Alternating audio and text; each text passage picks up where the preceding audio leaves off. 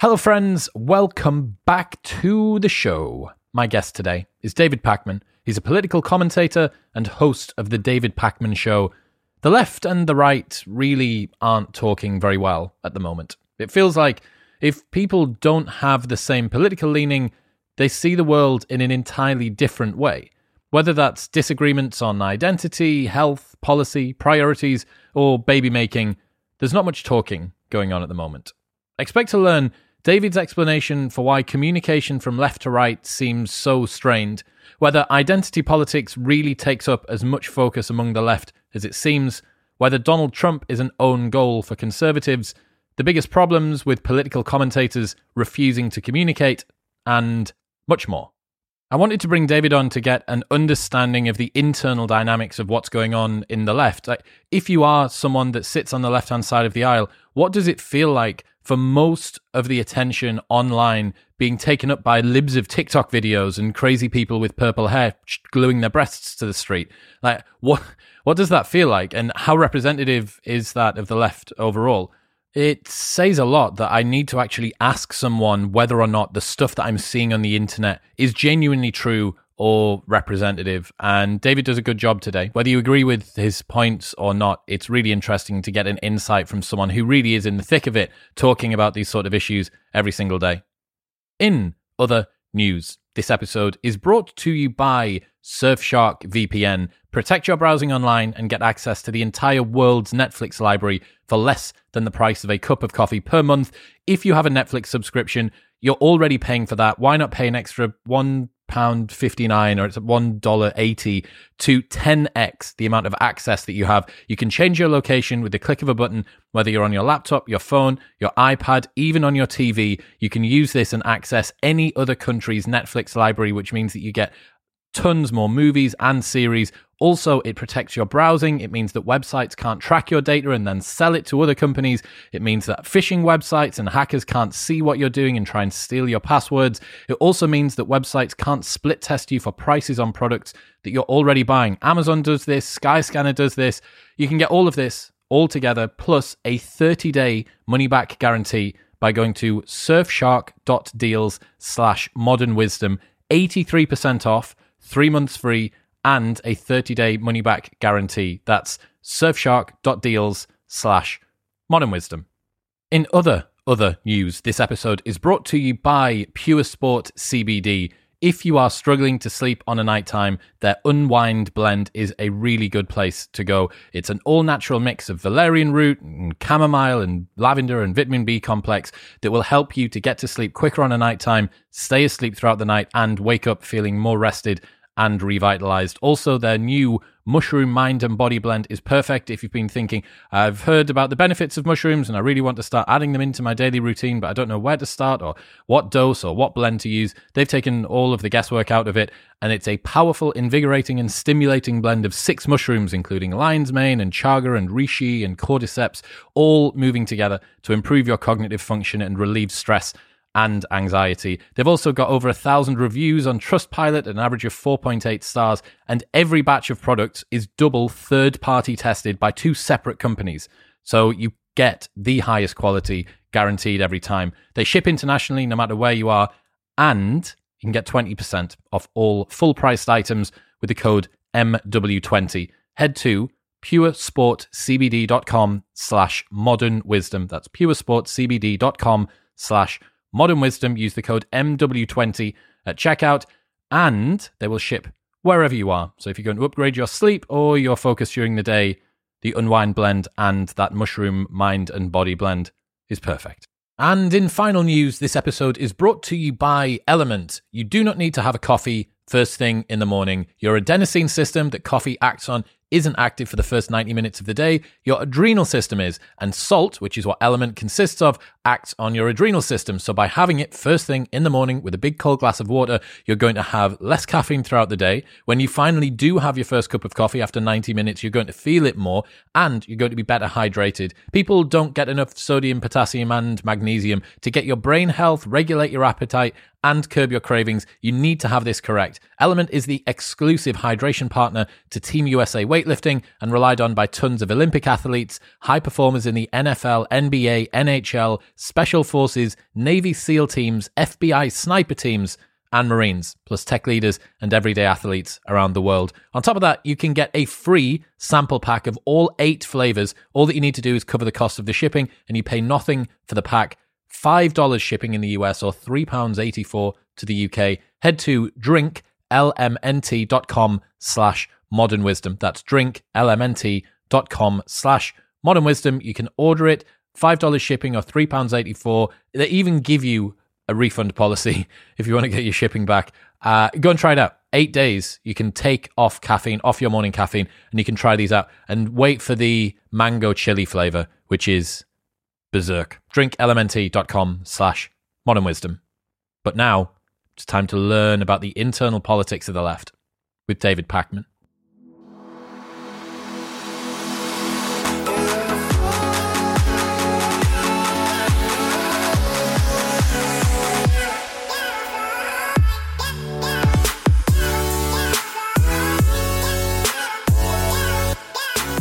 David Pakman, welcome to the show. Thank you. I wanted to bring you on to kind of try and get an idea of the landscape between left and right at the moment and get an understanding of sort of the internal situation on the left. I know you're someone who talks across the aisle quite a bit, so I figured you'd be a uh, a good candidate to try and help me work out what's going on. Sure. Uh, I mean, uh, I guess it would be good to know maybe a little more specifically which which aspects of it. Um, I know that even what is considered to be the landscape of the left would differ depending on one's perspective as to what's part of the left and what are the goals and priorities. Yeah. So my understanding is that there's a movement on the left away from a focus on identity and some left leaning thinkers are sort of grappling and working through the challenges that are associated with that. Do you have any sense of this? I think that the idea that it's a move away from it is maybe not the right framing. I think that there's been um, a contingent of the left that that I think is actually really the bulk of it, um, of which I consider myself a part, that has never been about identity politics, etc. Right? There's this kind of package that that follows. Um, I think that the voices that were in favor of focusing on things like identity politics and oppression Olympics, et cetera, and I understand that's a pejorative term, but I think we all sort of understand what I mean. Um, I think they were overrepresented for a period and appeared to be far bigger than they were. Um, reasonable people can disagree for sure. I know that whenever I make a commentary like this, there will be people from the right who say, you're completely wrong. The left has been completely taken over by that. And I say, no, no, you think that because of what I'm describing. Um, but I think that particularly, I think the 2020 primary on the Democratic Party in the US was actually a really important signal to a lot of people that looking at Twitter and looking at Reddit, certainly would make one believe that that wing is far bigger and far more powerful than it actually is.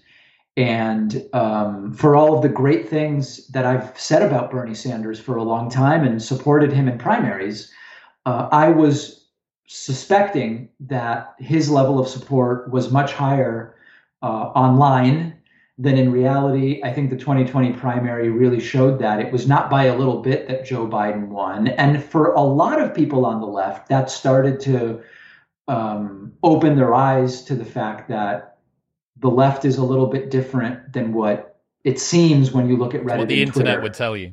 Yeah, yeah, and I th- I think I see it as a healthy thing actually because no matter what you want the left to be, if you don't understand what it is, it's unlikely you'll be able to have meaningful conversations. It's unlikely you'll be able to affect the change you want. Even if you and I don't agree about the change we want to see, if we don't accurately assess what is, it'll be tough to go further.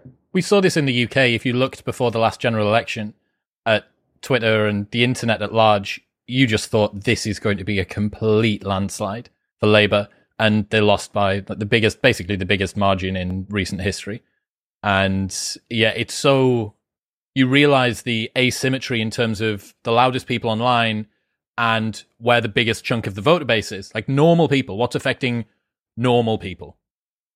Yeah, and one of the things that's kind of a bummer about I, I, did this segment on my YouTube channel a couple months ago called "I effing hate politics" or "Why I effing hate politics" or something like that. And what I explained was everything now has to be um, sort of like a toxic conflict. And even the things I've said so far to you, which to many people will sound just sort of like we're just kind of establishing a basis for the conversation that's to follow, um, people will write to me and say, You gleefully cheered that Bernie didn't win the Democratic primary. Like in this interview that you and I are having right now. And it's like, no, I didn't do that. I expressed I expressed a fact, which was there was a sense among many that that wing was much larger than what it really was. That that's all I'm saying, and it's so toxic that it becomes hard to even say some of these things. Yeah, I mean, this nitpicking is something that I really want to try and get into because you get misrepresentations from both sides. The right will pick the most outrageous, outlandish story that it can, like anything that's on libs of TikTok right? And then just there you go. There's your content for the week. You can just react to that. Or if you're on the left, sometimes there's selections that occur from the the point at which like the Dave Rubin clips fails channel or the whatever like this ridiculous idea from some creator on the right might be. Like you end up having the most unrepresentative elements or the worst showings of both sides. You know, the the interview that someone does where they just get it wrong. They just get the wrong thing out there, but this is representative of the entire movement at large. And the same thing goes with uh, libs of TikTok as like a, a small microcosm that you can extrapolate out to the entire movement of the left. Yeah, I think that there's a degree to which that's true. What I want to, at the first opportunity to get this on the record, I will take it. Um, I am not like a both sidesism type guy where I'm going to say, okay, there's extremism on both sides and there's bad faith actors on both sides and everything's the same I, I think that um, what's happening with the American right wing is um, dystopianly horrible. I mean, truly. And I think that you're you're right in that there are people who just get facts wrong on both sides. There's no question about that. But um, I mean, particularly in light of the pandemic, we've seen the American right, which is the right I'm most familiar with. Different countries have different things going on. We've seen the American right go into something that even many Republicans don't recognize because it's so divorced not only from reality, but from morality and from even their stated desires for freedom and liberty into straight up authoritarianism. And I'm glad to talk about that. How would you, what are some of the, what are some of the things that you're referring to there? I mean, we could start with the pandemic, right? I actually, I think let's maybe even go back. One of my critiques of the American right for some period of time has been that there is a sort of obsessive stated focus on principles, but they don't really care about the principles. They care about the principles insofar as they help to justify the policy that they already want. It's a sort of confirmation bias of principles. Um, and very quickly, when the principles start to contradict with the policy that they want, they abandon the principles by saying, well, this is different in this way. So we can look at the, the pandemic to give us some examples. Um, the idea of businesses should be allowed to essentially regulate themselves, government should stay out of the way of business, business, by virtue of um, markets determining what consumers want, uh, should mostly be able to do whatever they want. And if they do the wrong thing, they'll be punished by consumers. Consumers will say, We're not going to do business with this organization or that organization. Great.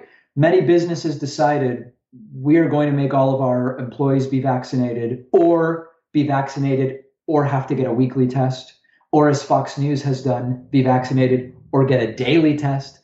Um, or we are going to say our customers must be or whoa we need laws dozens of laws in order to prevent businesses from doing that. Well hold on a second guys. I thought your principle was let businesses do it as long as it's not illegal and it's not it doesn't appear to be illegal for businesses to require vaccination of workers or uh, customers as long as it's not illegal let the market sort it out if the people really don't like a business's vaccine policy they'll go somewhere else right they've abandoned that principle. Why? Well, because they only cared about the principle when they saw it as a conduit to the policy and behavior that they wanted. This is one example. We can talk, you know, there, there's there's many others, but this is the gist of what I'm talking about. Yeah, I get that. Going back to the the identity politics uh, point for a moment, do you think that that was a, a strategic error on the left to allow that to be the how would you say uh, part of the dominant messaging, at least online, for a while? Like the the goal here is to try and bring more people on board and working people identity politics isn't necessarily applicable to many or all of them so is that something that people need to get past in order to be able to bring more people into the fold of the left? I sort of find your framing um, with total peace and love i say this not completely accurate in terms of what happened. I mean i'm glad to give you my view on identity Absolutely. politics. I don't ever think it was the dominant thing. I, I think that for many of these attack the left venues on the right, they were acting as though it was the thing. And there's no question that, I mean, listen, I was, uh, I was a big critic of the Women's March, for example, and the Why? way in which they used identity, I felt as a cudgel for, for, as an example, saying Jewish women are privileged and so they can't be in the leadership. Uh, that to me seemed like a microcosm of the worst of the worst of identity politics. I was very, very critical of that. Uh, they Jewish women weren't intersectional enough, for example. Like I, that stuff, I think is terrible. It's terrible, and I've been a critic of it since day one. But it never really has been. I mean, for for me, in in my circle, which is a pretty, you, you know, it's like you you stop at socialist and you come back to the center a little bit that's my that's right that's a big swath not socialist but left. Um, it's economic policy it's environmental policy uh, it's sensible taxation sensible business regulation not regulating more than is necessary but recognizing that some regulation is necessary. It was never the big thing. It was quite frankly an annoyance all along. So you would say over the last year that the focus hasn't been on on identity through the Black Lives Matter riots and some of the reckonings that we've seen with regards to sort of gender identity and these crazy stories, because what you're showing is your, um, not necessarily your echo chamber, it's your job to be outside of your echo chamber, but I'm certainly showing mine. I'm certainly showing my perspective of what I get fed, which is often secondhand, delivered yeah. to me perhaps by creators from the right. Well, I'm, I, I'm, I've never heard the term the Black Lives Matter riots before, other than on platforms like OAN and Newsmax, which are sort of like conspiracy. Like, so that is interesting that you would call it that. I remember them as when I think about the riots over the last year, I think of January 6th. That's really, those are the riots really I remember. Black Lives Matter protests, I recall that there were no doubt some instances of, of destruction of property, which I wholeheartedly condemn and believe people should be punished for, right? Because I'm a law abiding citizen. But I've never even heard them described as Black Lives Matter riots. They were overwhelmingly peaceful compared to, for example, January 6th. So I think, as you're saying, that may be reflective of where you're some of the the, the messaging. Yeah. yeah, yeah, yeah. That's an interesting one. I guess to maybe go back, if it's interesting, I can tell you my view on the whole on identity politics. Yeah, very much so. So um, my view is that we have to recognize anybody who understands even a little bit about culture and society and economics and all these different things would have to concede that one's identity is really important in that it is who one person is. And experience is shaped by identity. So, for example, if there's a discussion about anti Semitism, amongst 10 people and nine of them are not Jewish, and I'm there, right? And I'm the 10th and I'm Jewish. Um, it seems reasonable to me that my experiences with anti Semitism as a Jewish person would be relevant to the conversation. It would be hard to argue that they're not, particularly if nobody else really has any personal experience to add, right? That seems that seems very reasonable to me. I think where it goes too far and where I've been critical of it is if I use my identity to silence the other nine people, to say that their opinions don't matter, shouldn't be considered, or are fundamentally flawed, and in uh, and and to suppress others on the basis of asserting my identity. That's what I think is destructive about identity politics. But to simply say identity is what affects our experiences in the world, um, to say it's of no relevance seems like a hard case to argue. I think what's interesting here is like we were talking about seeing online and presuming that a particular vote may go one way or the other based on an asymmetry of how we've seen things. I think that perhaps there is an asymmetry of how I have seen the left. If this is, if you're providing an accurate representation here, that it has still been about economic policy and trying to bring people out of poverty and so on and so forth, like fundamental left leaning ideas, right? To do with class inequality. Like, if that's been the case, that's just been completely whitewashed, almost entirely whitewashed from what I've seen. Yeah, I mean, you know, this is one of those things where I don't speak for the left. And there will be many people who will say, David, you can't speak for the left because you're not a socialist, for example. For some on the left, the, the litmus test for whether you're truly a leftist is whether you want socialism, right? So I fail that test. I fail that test. So I think it's very tough. I, I, I don't even pretend to, to speak for the left. What I can tell you is kind of where I am. And as reflected by my audience, most of my audience is in a similar kind of place. There's there's socialists in my audience as well. Um, there's Marxists in my audience as well. There's people more to the center, but shows like mine and similar shows don't really have like the full-on identity politics communist uh, uh socialist audience that's sometimes caricatured. Um, so yeah i mean it's, it's just i guess I'm, I'm a little bit struggling because my view is just my view and it's not meant to say i represent what the left is you know? I think you've got a good perspective of what it is though. I think if there was a an overwhelming identity politics slant to what fundamentally people on the left are trying to achieve then it seems like you're not seeing it from your position at least no i think i mean listen if you said where am i seeing it most right I would say I agree that in, in higher ed and academia, that's an area where it's much more prevalent.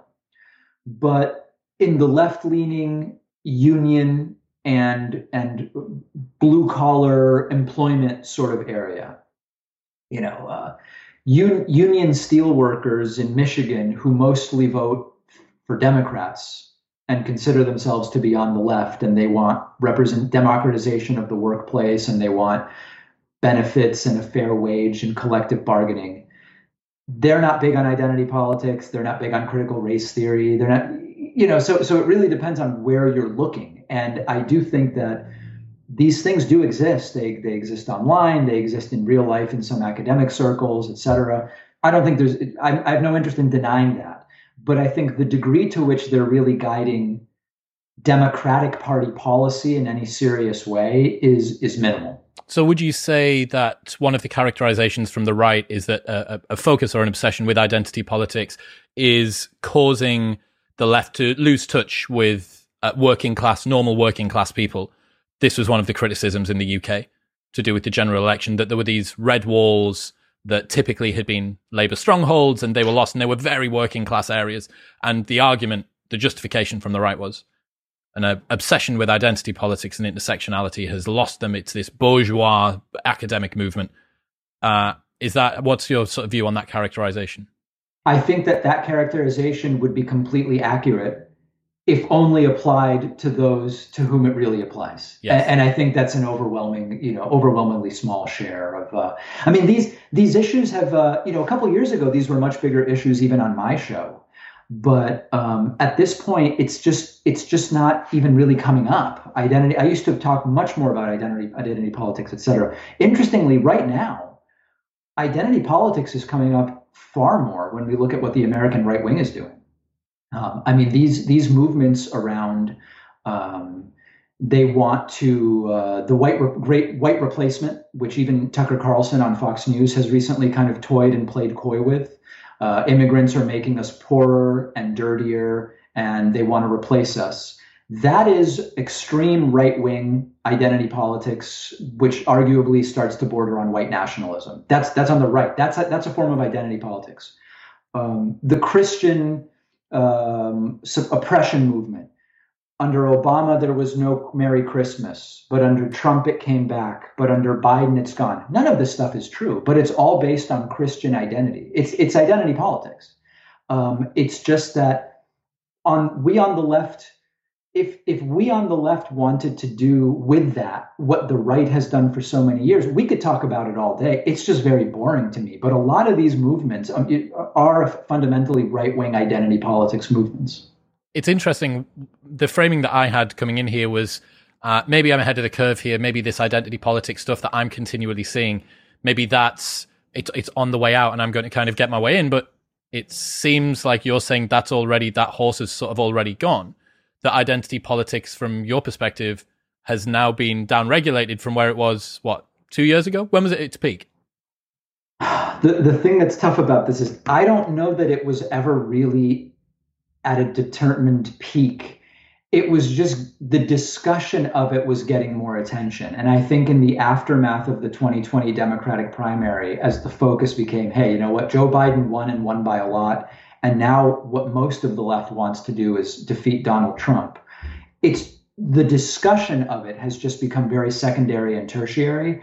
I don't really know that as an issue it's it's gotten better or worse. You know, you get these stories of um, certain people aren't allowed at the um, Latino student union because it's supposed to be, you know, it's like, okay, and then we talk about that, and then we have like the same conversation that becomes very popular among um, the the usual suspects online, and and like, do we resol- do we ever really resolve anything? I don't know, maybe like. Certainly, those things are still going on, but at this point, it, it's not really a serious part of the movement for getting people access to healthcare, um, figuring out what's what makes sense to do with the minimum wage, what do we have to do about all of the different issues that, that are facing us right now? Uh, I find them to be a distraction. I would agree. I think that it's an own goal for both sides, or whoever is on the left that is focusing on this, whether this be a fringe, unrepresentative, very vocal majority. And what it's doing is it's capturing the right. So any cultural commentator on the right hasn't had to create their own content for a, a long time, at least two years because all that you've needed to do is just find whatever the craziest story of the week is or the day, and then you do a reaction to this, and you say, "Look, this is this is how ridiculous and and crazy. This is what they're trying to push to our pick group. Yeah, children, families, workplaces, sports teams, heritage, whatever." Um, and I think that it's not tremendously good for either because it's just this kind of like endless Groundhog Day cycle where nothing actually gets achieved the people on the right spend so much time reacting that they don't get anything pushed forward, and they never engage properly, as it would seem, with the talking points that the left is genuinely focused on at the moment. Yeah, I, I just just this morning uh, before before we did this interview, I saw a screen cap from Fox Business, not even Fox News, Fox Business, and the, there was a 13 year old girl being interviewed, and the subject at the bottom of the screen it said, "13 year old speaks out against critical race theory.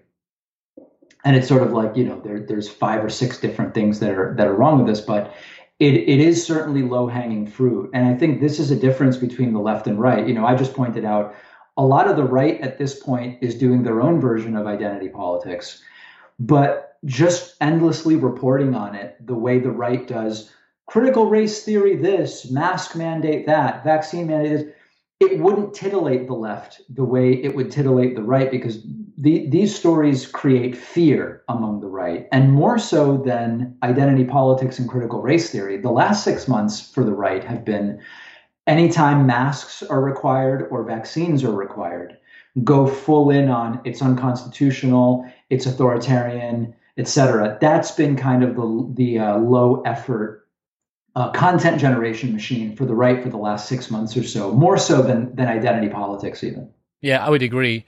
You went on Rogan not too long ago. Did you get any backlash from the left for that? Because I think Bernie did, which feels sort of strangely, I don't know, like self defeating, given that the game is to not only hold on to the existing voter base, but to try and actually reach new people. And Rogan's nothing I, I not a traffic get, I weapon. didn't get any backlash. I went on, um, I think it was like April or May in 2020. So at the time, this was before the more anti-vax uh, sympathetic stuff started with Rogan. So I think maybe if I were to go on now, it would be different. I don't know that he would have me back on. He may be upset with me for all I know for some of the coverage I've done of the things he said about vaccines. He may also not have seen it. I have no idea.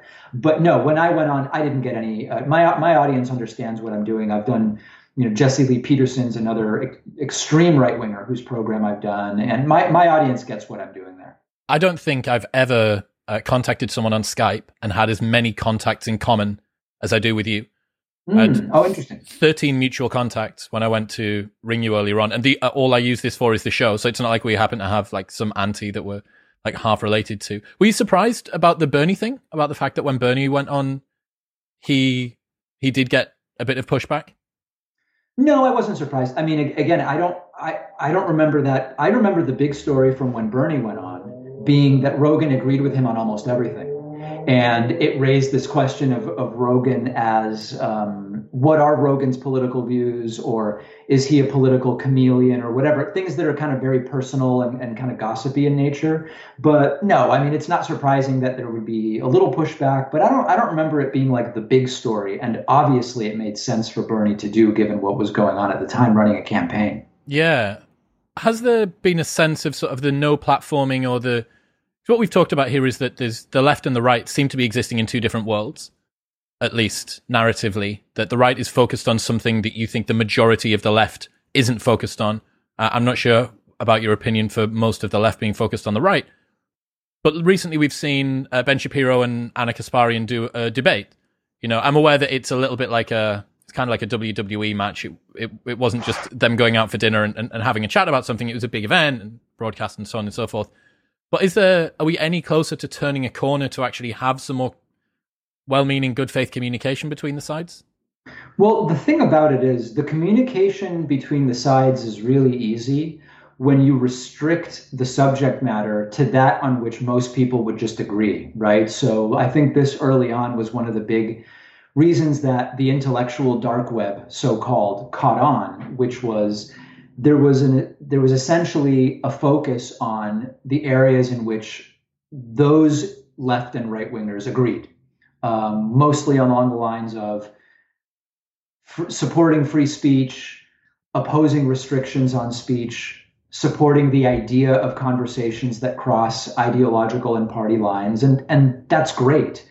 You know, the difficulty is when it becomes untenable to maintain that. And I think one of the reasons that the intellectual dark web, uh, and you look at search traffic for it, and the you know all, all these different metrics, the reason that it's declined, I think, is that once the pandemic started, and you saw this completely off the rails kind of departure from the right on a lot of basic public health things, it became untenable to get together and be like, we're we're just all about speech.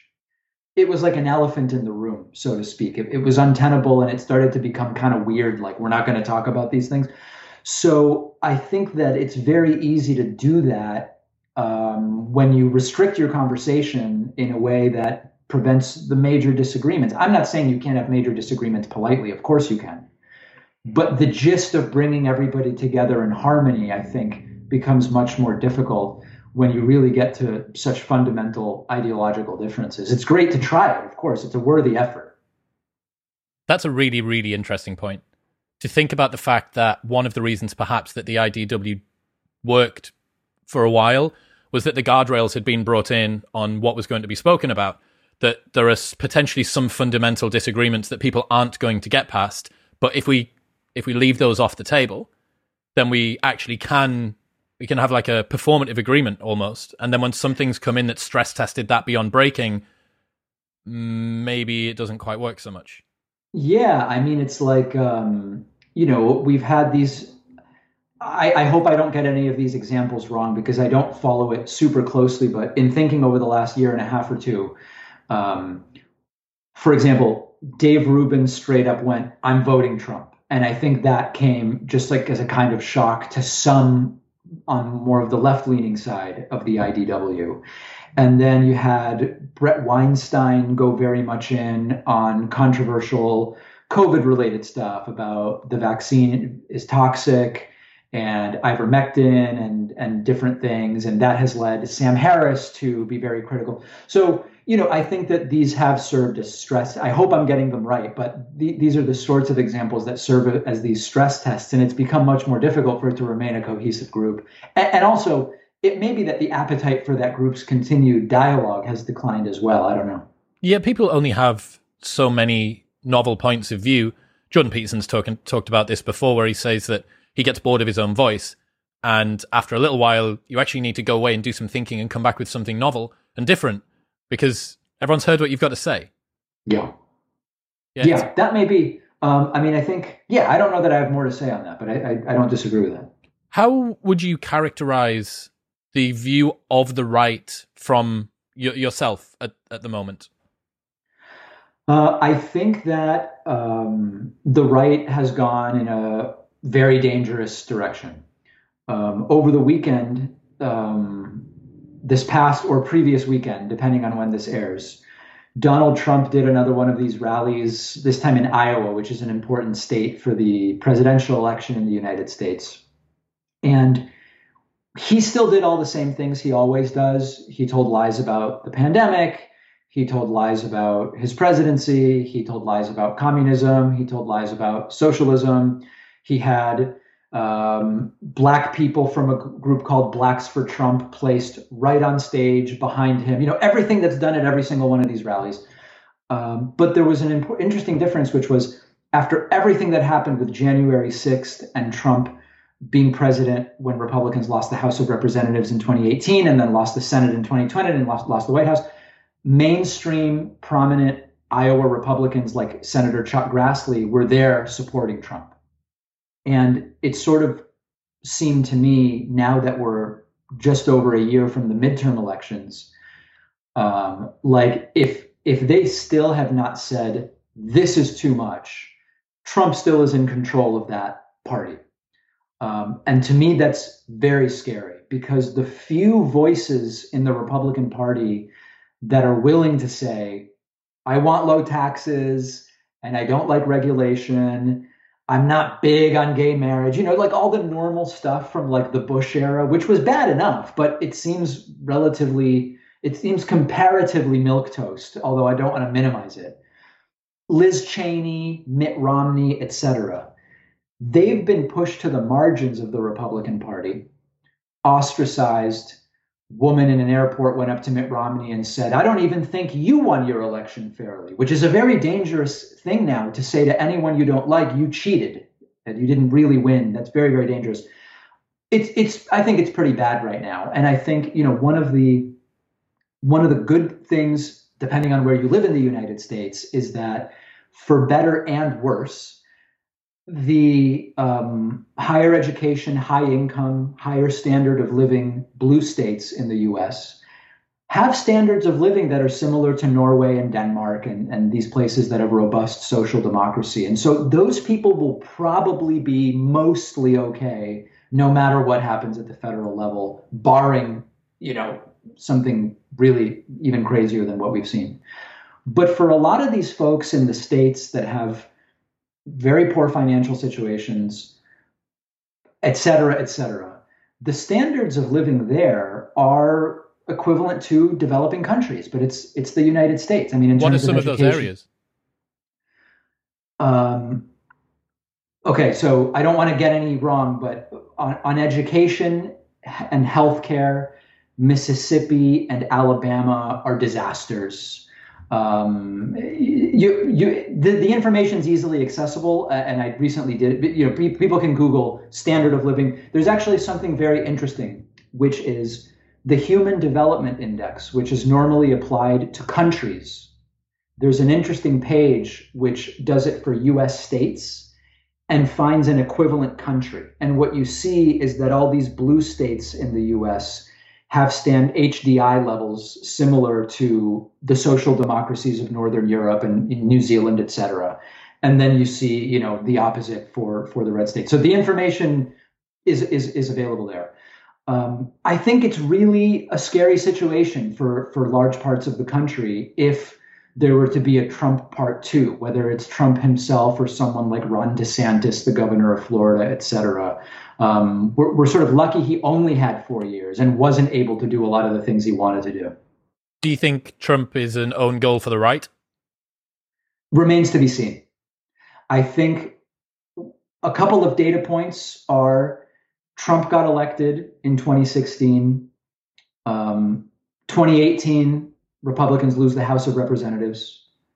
2020, Republicans lose the Senate, and Trump becomes a one term president, which is relatively hard to do. I mean, I think there have been eight or nine one term presidents in the US who ran for reelection. Typically, presidents get reelected. So that's not good.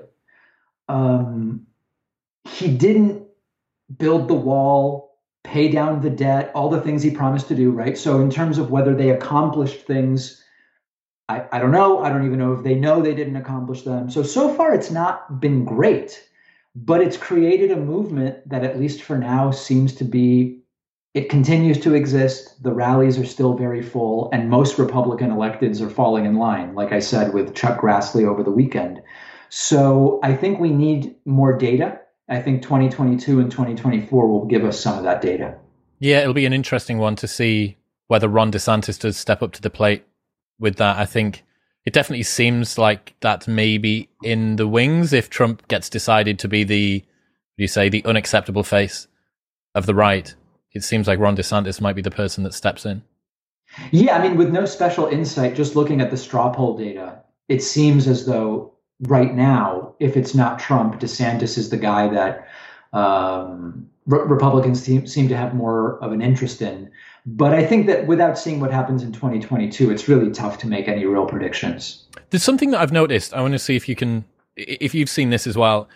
What it seems to me online when it comes to um, left wing and right wing commentators, content creators, it feels to me like people that are on the right tend to react to stories that appear within the culture. So a, a racially segregated graduation ceremony or a libs of TikTok video or something like that, but very rarely actually react to content creators on the left. Whereas I see far more content creators on the left, people like yourself or Kyle Kulinski or Sam Seder, actually doing reaction videos to content creators from the right, whether that be a, a Rubin or a Shapiro or a whatever. Do you do you sort of see this asymmetry at all, or I, am I incorrect here? I'm not sure. I'm not sure. I mean, I guess if that were the case, what relevance would it have? I guess would be my question. I just think it's an interesting asymmetry. Why why would it be perhaps that the left sees or some content creators on the left find it interesting to react to some of the talking points that are coming out from creators on the right but that doesn't appear to happen in reverse. I just thought that was something I'd potentially seen online and was maybe interesting. One idea, and I'm just thinking of this now, is that over the last certainly three, probably more like since the Obama era started, the Republican Party has increasingly abandoned policy and talking about policy. It's been more about don't let Obama do anything or undo what Obama did, right? Obama, with Obamacare voting 63 times in the House to repeal it, even though it was clearly going nowhere, this type of thing. It's, it's obstruction and, and opposition. Um, because they're doing so little actual policy making or proposing of policy ideas, what we really have to point to to explain to our audiences what they're up to are the things that individuals say because they're not actually doing the stuff, right? I mean, Trump's build the wall. It would be the full US Mexico border. Mexico would pay for it, et cetera. Nothing was actually happening. There was nothing actually taking place. It was Trump's talk about it and then using it to become xenophobic and all these different things. So, in a sense, because they've abandoned actual policy, what we have to look at is the things they say they would like to do. And, and that involves looking at the personalities. That that strikes me as maybe at least part of the explanation. Definitely feels like it, yeah. I think that would align with what I've seen online. I mentioned it earlier on that it it always seems to be a reaction from the right to something that's occurred on the left. but very rarely is a proposal. You know, you listen to a lot of right wing commentators, and it is often here is my opinion on a story that I'm talking about, as opposed to here is an actual proposal that moves things forward. And I see this, right? I see this in the UK as well, that it it traps the right within this constant desire to be reactionary to, let's say it's identity politics, or let's say it's intersectionality, or whatever the next sort of outlandish story is, that doesn't actually ever get progress. It's a story that they think is so outrageous that it's worthy of their attention. And if we don't battle back, then they're going to win. And, and this is a problem because it's fundamentally taking apart whatever it is that we care about. But that doesn't allow you to progress. You're constantly playing defense constantly playing defense and never actually proposing anything. Yeah, I think that the exceptions would be things like the incredibly restrictive abortion bills. Sometimes they're called like heartbeat bills or, or whatever the case may be. Those do put the left in a position to really have to activate, um, including through the court system and and in other ways, because that really has like a tangible immediate impact on people right away in, in the real world but with that as an exception um, i tend to think that that you're mostly right usually the left would be quite averse to big pharma typically i think and yet we've seen them they're aligned because of the requirement the view that there is a requirement for people to get vaccinated are you surprised by this at all are you surprised by the fact that big pharma at the moment is sort of an acceptable. How's it seen? Is it an acceptable evil? How's it how's it working? No, my my view on this is that um, that you're sort of mixing two different things. So first, there's the perception of big pharma, which um, I don't see as having changed at all from the left. But remember, the, the the vaccine requirements don't come from big pharma. So really, we're talking about two different things here. Um, when it comes to big pharma, my view is that there is no question that the profit motive plays a major role in this industry. How could it not? Of course it does. That's very different than there would be any reason to profit from a vaccine that doesn't work, that harms people, that whatever, right? So so these these are sort of two different things. A lot of money was made from developing the vaccines. But is that the worst thing in the world assuming people get access to a vaccine that works? I mean, when we think about the things people can make money for, you know, there's this couple from BioNTech that developed the vaccine, Turkish immigrants to Germany, that ultimately became what we know as the Pfizer vaccine. And sometimes people will point out, do you really want that vaccine? Those people made a ton of money. Well, they did an amazing thing, didn't they? I mean, if anybody deserves to be well compensated, wouldn't it be someone who develops a vaccine in, in this period of time that helps us dramatically reduce the risk of uh, serious illness and death? So for me, it's not about the analysis of big pharma. We know the limitations of big pharma. We understand the, the FDA and the FDA mostly getting it right and occasionally getting it wrong and, and on all these different things. I see that as separate from the requirement or mandate issue, um, which is primarily uh, not actually about the vaccine. I mean, remember, a third of the vaccine hesitant before the approval of the Pfizer vaccine said, as soon as it's approved fully, I'll go and get it.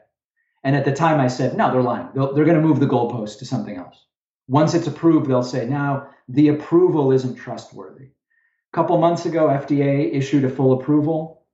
That's exactly what they did. I mean, within within hours, Fox News was saying, was this vaccine approved too quickly? Was the process rushed by the FDA for political reasons? So I, I see these as two separate things, and I don't see the mandates or requirements really connected to one's opinion of big pharma at large. What's the vaccine rate in the US at the moment? Do you know? I think for fully vaccinated, it's somewhere between 55 and 58%, I think. Not a lot, then, is the answer. No, no. I mean, really, at this point, I think last among what would be called wealthy countries and behind many not wealthy countries as well. It's really, it's really humiliating, quite frankly. I think we're 80 in the 80s, maybe even 87% in the UK? That may be for first dose, not for full course. It would be worth checking. Sometimes one is reported, sometimes the other is reported. But there's no question that the numbers are way higher in the UK, without a doubt. Yeah, it's crazy. Another thing, I was listening to your episode with with Rogan a little while ago, and on it, this was the one from 2020. So um, no concerns, real concerns about vaccine hesitancy yet. There was no vaccine, and in it, you were talking about the potential of Trump having another term and repealing Roe versus Wade. And one of the things that came up there was removing bodily autonomy from people um, and restricting uh, bodily autonomy. I can do what I want with with my body. I should be able to have the choice. But with the vaccine this year and vaccine mandates, it seems like that's a, that's a little bit of a pivot is that something at all that you've a circle that you've been able to square, so to speak? Like, is that a continuous line of thought that you can see there? Yeah, no, it's there's no there's no uh, uh, controversy whatsoever in my mind. Um, if you don't want to get vaccinated, in just about every case, you can opt out and be tested instead. There are some organizations um, that are under the purview of the federal government or in specific situations where the employer has said, we don't want to deal with the opt out testing. So if you want to work here, you have to be vaccinated. And you have the choice as to whether you want to work there or not. You know, the, the only really the only real exception is the military. And you can still leave the military. But the military has a long history of these are the vaccines you get when you join the military. Um, and they've added the COVID 19 vaccine in addition to like six to 10 others or something like that. Um, and, and even then you could you could leave the military. So no, I mean no nobody's being forced. You know, the the very same right that loves to say employers should have freedom to organize employment however they want, and employees have the freedom to accept or not accept a job based on anything. Do they like the hours? Do they like their boss? Do they like their office? Do they like the vaccine requirements. Um, everybody can make the choices that that they want, and I don't see any issue whatsoever. Who or what do you think are the biggest problems on the left at the moment? If you were able to wave a magic wand and get people to focus less on certain things and focus more on other things. I think the, the way I would generally call it would be just the perfect becoming the enemy of the better. And I'm not the one who has, you know, come up with that that idea, but it's sometimes um, narrow disagreements within the left distracting or spending political capital and preventing any progress at all uh, ground to the right or even giving giving the opportunity to the right to get things done or to prevent the left from doing things because the left can't be totally on the same page litmus tests on the left i think sometimes can be problematic where if we agree on nine things but not this ten, tenth thing, we can't even work on the nine things we do agree on. I think that type of ideology is is problematic. I don't. I, wouldn't be able to name people that are problematic on the left. I, I the people. If I see someone on the left that's problematic, I just kind of don't follow them and do my own thing. Um, there's just so much to read and pay attention to that I try not to waste my time with that. But yeah, I, I think the inability sometimes to say, here's an area where we agree, and we all agree as to something that would be better than what the right wants. Let's get it done. Oh no, but we disagree on this other thing that's not really at issue here. That that doesn't seem good. That seems like a problem. Has that always been the case, or is that a new phenomenon? I don't know that it's been it's it's always been the case to some degree. I mean, even back in the progressive era of the late 19th century into the 1915s, 10, 1920s, there was some degree of that in the New Deal era. There, under FDR, there there was some of that. It feels as though it's worse right now, but it's that's not based on anything empirical that I've researched deeply. Mm, yeah, it's a uh, it's a strange one to think about. That one of the things that keeps on coming up are these sort of two narratives that are existing online at the moment, where one person sees one view. Uh, for instance, I was listening to one of your episodes or a segment that you did on a, a teacher who was at home hadn't gone into school and had told everybody why she wasn't going into school and it was because there was a mandate to get vaccinated and she wasn't going to. And then she or be tested is an important detail. She could have just said no vaccine but i'm going to be tested. She was refusing that as well. And then she bro science her way through a bunch of research that she'd done herself and so on and so forth. And yeah. yet if i was to watch uh, a show from the right, I would also see examples of teachers that were forcing children to have masks or screaming at a girl or there's a girl that's in detention. I saw a girl handcuffed in her school hallway the other day because she wasn't wearing. So again, this isn't just about the social media, uh, the how would you say the fragmentary nature of social media, but just the fact that there are such different worlds that people exist in at the moment. So for someone that's trying to make sense of both sides, uh, it doesn't surprise me that it's difficult. It doesn't surprise me that I'm coming to you and asking basic bitch questions because I'm like, I see, I, I can see two completely polar opposite, and and both of these are true. They both appear to be true. So m- meshing those together is a function of how big your country is, which is massive. So you're always going to have tons and tons of outliers on both sides. But it's very difficult to work out some sort of a middle ground. Like, how do you zero off that set of accounts? I can see a girl who's been handcuffed because, uh, like a young girl who's been handcuffed because she hasn't worn her mask in school. And then there's this teacher that's saying that the vaccine's got blah, blah, blah spike proteins in it that are dangerous. Like, it, it's really confusing. It's a very confusing landscape to exist in. It's confusing, but I think it's not accurate to mesh all these things together equally. So let's see if we can disaggregate some of them. The girl getting handcuffed, um, police in schools and the school to prison pipeline is a major issue in the United States about which the right has mostly not cared about for decades uh, until it started to have to do with masks and vaccines. So I find the right's view on police doing, I'm, I'm with them, shouldn't be handcuffing a little girl, shouldn't be handcuffing a 12 year old in school. Oh, we, we have these stories all the time. I care about all of them because of the presence of police in schools and how that seems to be a very negative experience and influence for children. Um, the right hasn't cared about that for decades until right now. I find their view on it very, very cynical. Now let's get to the other examples. You've got the video of the teacher who says, I'm not in school because they're trying to get me va- get vaccinated and I'm not going to do it. Or they need me to get tested and I'm also not going to do that. And air, which is what she said, she says, oxygen cures coronavirus. On the other hand, a teacher trying to enforce the, the rule that the school has, which is you got to wear a mask, and getting frustrated and yelling. I don't like that the teacher got frustrated. I don't like that the teacher yelled, but there's no equivalency to a teacher spreading obvious, dangerous disinformation about oxygen curing the virus and no one needing to be vaccinated or be tested. So I just don't see them as equivalent. No, I would agree. I mean, there's tons and tons of videos. Whether it's a, the that really disturbing video of a toddler that kept on having the mask pulled down over their face, which almost seemed performative to me. That almost seemed like it was staged. That was, I didn't see that one. Uh, the little child, three years old, four years old, presumably at some sort of daycare or nursery, that needed to have a mask on, and then the child kept pulling it off, and someone, an adult, kept forcibly pulling it down, and it was like a it's a 60 second video of constantly this child being pulled down. It's obviously in distress, obviously doesn't want it.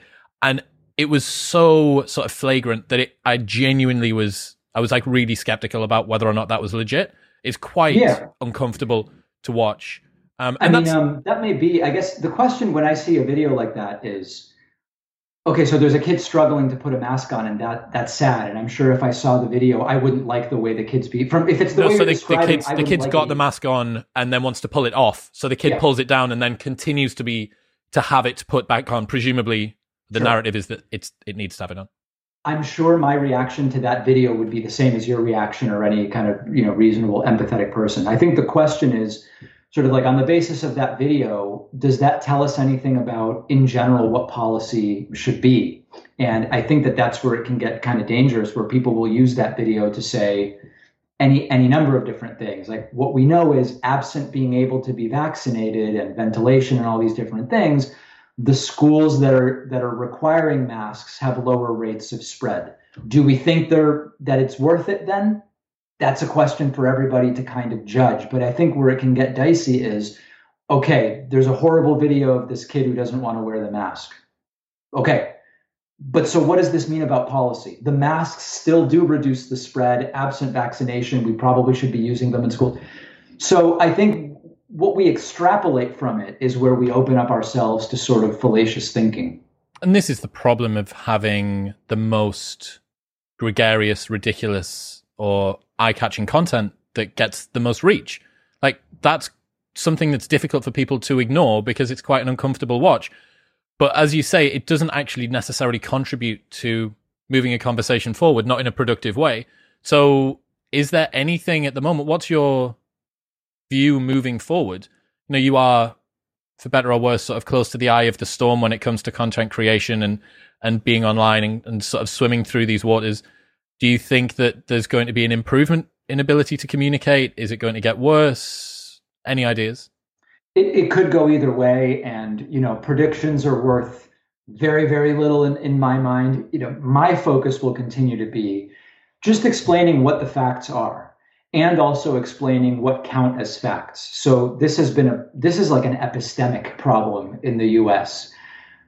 If we say here is the science of what vaccines do, and here's someone who says, I have a different opinion about what vaccines do. That's not equivalent. And unfortunately, there's a group of people that think it is equivalent. So it's not even about the disagreement, it's about the idea that both types of statements are statements to be compared.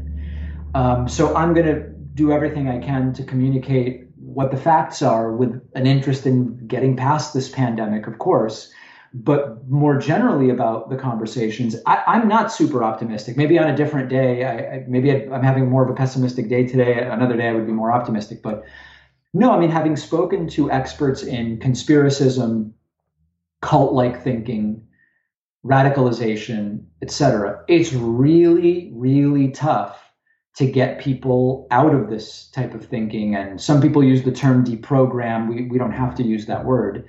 It can take over months building a relationship one on one with people. And that might work as a, as a like small numbers type of thing. But that's not really going to get you like the big cultural awareness shift that we would need to, for example, get everybody vaccinated, right? So that's that's where my lack of optimism comes from. Man, thank you. I really, really enjoyed this. There's certainly some interesting mental models that I've taken away. The lack of equivalency, or there's not always two equal sides to one story, is definitely something that I think I'll use to try and be more effectively skeptical. Certainly also thinking about the fact that the what you see online isn't always representative, especially when what you're seeing is secondhand passed to you by other creators. I think both of those are really important sort of sense making tools. And you had a quote uh, talking about Richard Spencer. You said, It's not about who you have on, it's how you treat them. And I think that it's not necessarily about just the stuff that you consume. It's about how you can filter that through. And I think that that sort of those sense making tools can be, can be pretty useful. So if people want to keep up to date with what you do and catch more of your content, where should they go? Yeah, davidpakman.com links out to everything we've got. Uh, we've got the YouTube channel. Uh, we're on TikTok now, Twitter, you know, all, all the different things. But davidpakman.com is, uh, is, is the great place. And just one other idea, just to build on what you said about the two two sides thing sometimes people get mixed up through no no fault of their own between neutrality and objectivity. And these are two very different things. And and often there's the idea that it's neutral for example to bring on one person who accepts the science of climate and one person who denies it. And it's like it's neutral. We're representing both sides equally. But there's nothing objective about that in terms of how it relates to what's known. And so i think in the same whenever we're thinking about this these equivalencies and, and sides. Neutrality and objectivity are two very different things. And just because something looks or appears neutral, or we have an instinct to want to find neutral ground, we should ask whether we're actually being objective in doing so. Because sometimes the facts are just on one side, and being neutral is not objective in any way. That's an interesting point to dig into that a little bit, a little bit more. One of the challenges that everybody has, and that's everyone that's an audience member and also a content creator, is that every choice you make is an editorial decision. Yes. Every single word that me and you have said to each other throughout this entire conversation has been an editorial decision. Do I want to continue to chase you down about one particular branch of that tree, or do I want to come back toward the main thrust of the conversation and keep going down? A lot of the time, we will both be criticized for not uh, pushing back against one particular thing, But if you were to push back against every single element of a conversation, it would be so fractured that you wouldn't get anywhere and it would be a disgusting thing to listen to. So every single time that you do that, the same thing goes for, let's say that we're talking about um, climate scientists. So for instance, good example, I had a guy called Patrick Moran who used to be the president of Greenpeace and he is a climate scientist, but he is very skeptical. In two months time, I have Richard Betts, who is the head of the UK government's international, uh, intergovernmental panel on climate change, the IPCC I have both of those guys on. I am not a climate scientist. Should I not have this conversation until I'm able to uh, assess both of their levels of science up to a up to a degree where I can know exactly what's going on? Well, that's going to take me years and years and years to be able to do. So again, that's an editorial decision that is constrained by the fallibility of being humans. It's a challenge. Yeah, I think in that case, you know, I think responsible platforming is what I advocate for. So obviously, it would be unreasonable to expect you to have the same level of expertise as all of your guests in every topic. It's just an impossibility. Um, but I think what would apply would be um, being able to responsibly push back against what may be bad arguments being spread by some of these folks. Like when I interviewed Richard Spencer versus when others did, I made every effort to be ready to responsibly rebut the claims that that he would make. No, I don't think you need to be an expert in those fields, but certainly if it were me, so that I don't get snowed by these folks with bad science or bad ideas or non-science would be to know what they're likely to say and to understand what the rebuttals are at minimum, as a bare minimum. Yeah, I agree, man. I, I really appreciate the work that you do in this space. I think that being someone that is genuinely coming across in a good faith way and trying to remain objective and also as a good role model for people to think, okay, this is a way that you can have a conversation with someone where you can perhaps bring on people with differing points of views or points of views that your audience may disagree with or struggle with and then using that as an opportunity to stress test that. And also, I'm sure it's an in- enjoyable experience for yourself as well to go, right, okay, like, I'm going to test my mettle. I'm going to put my ideas, my counter ideas up against this person's ideas. Yeah, I think it's, it's good work, man. I really appreciate talking to you today. Thank you. I really appreciate you having me on.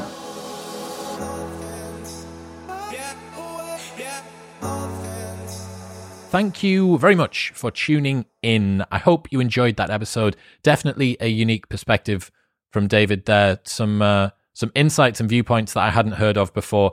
Don't forget that you can receive an 83% discount, three months free, and a 30-day money-back guarantee by going to surfshark.deals slash modern wisdom to 10x the access you have on Netflix and secure your browsing. That's surfshark.deals slash modern wisdom. You can also get my number one sleep remedy and the mushroom mind and body blend from Pure Sport by going to puresportscbd.com slash modern wisdom and using the code MW20 at checkout for a big fat 20% discount. Plus, they ship worldwide. And finally, you can get a free sample pack of all eight flavors of Element Sticks by going to drinklmnt.com slash modern wisdom. That's drinklmnt.com slash modern wisdom. Knock your morning coffee out for eight days. See how good you feel. and I'll catch you next time.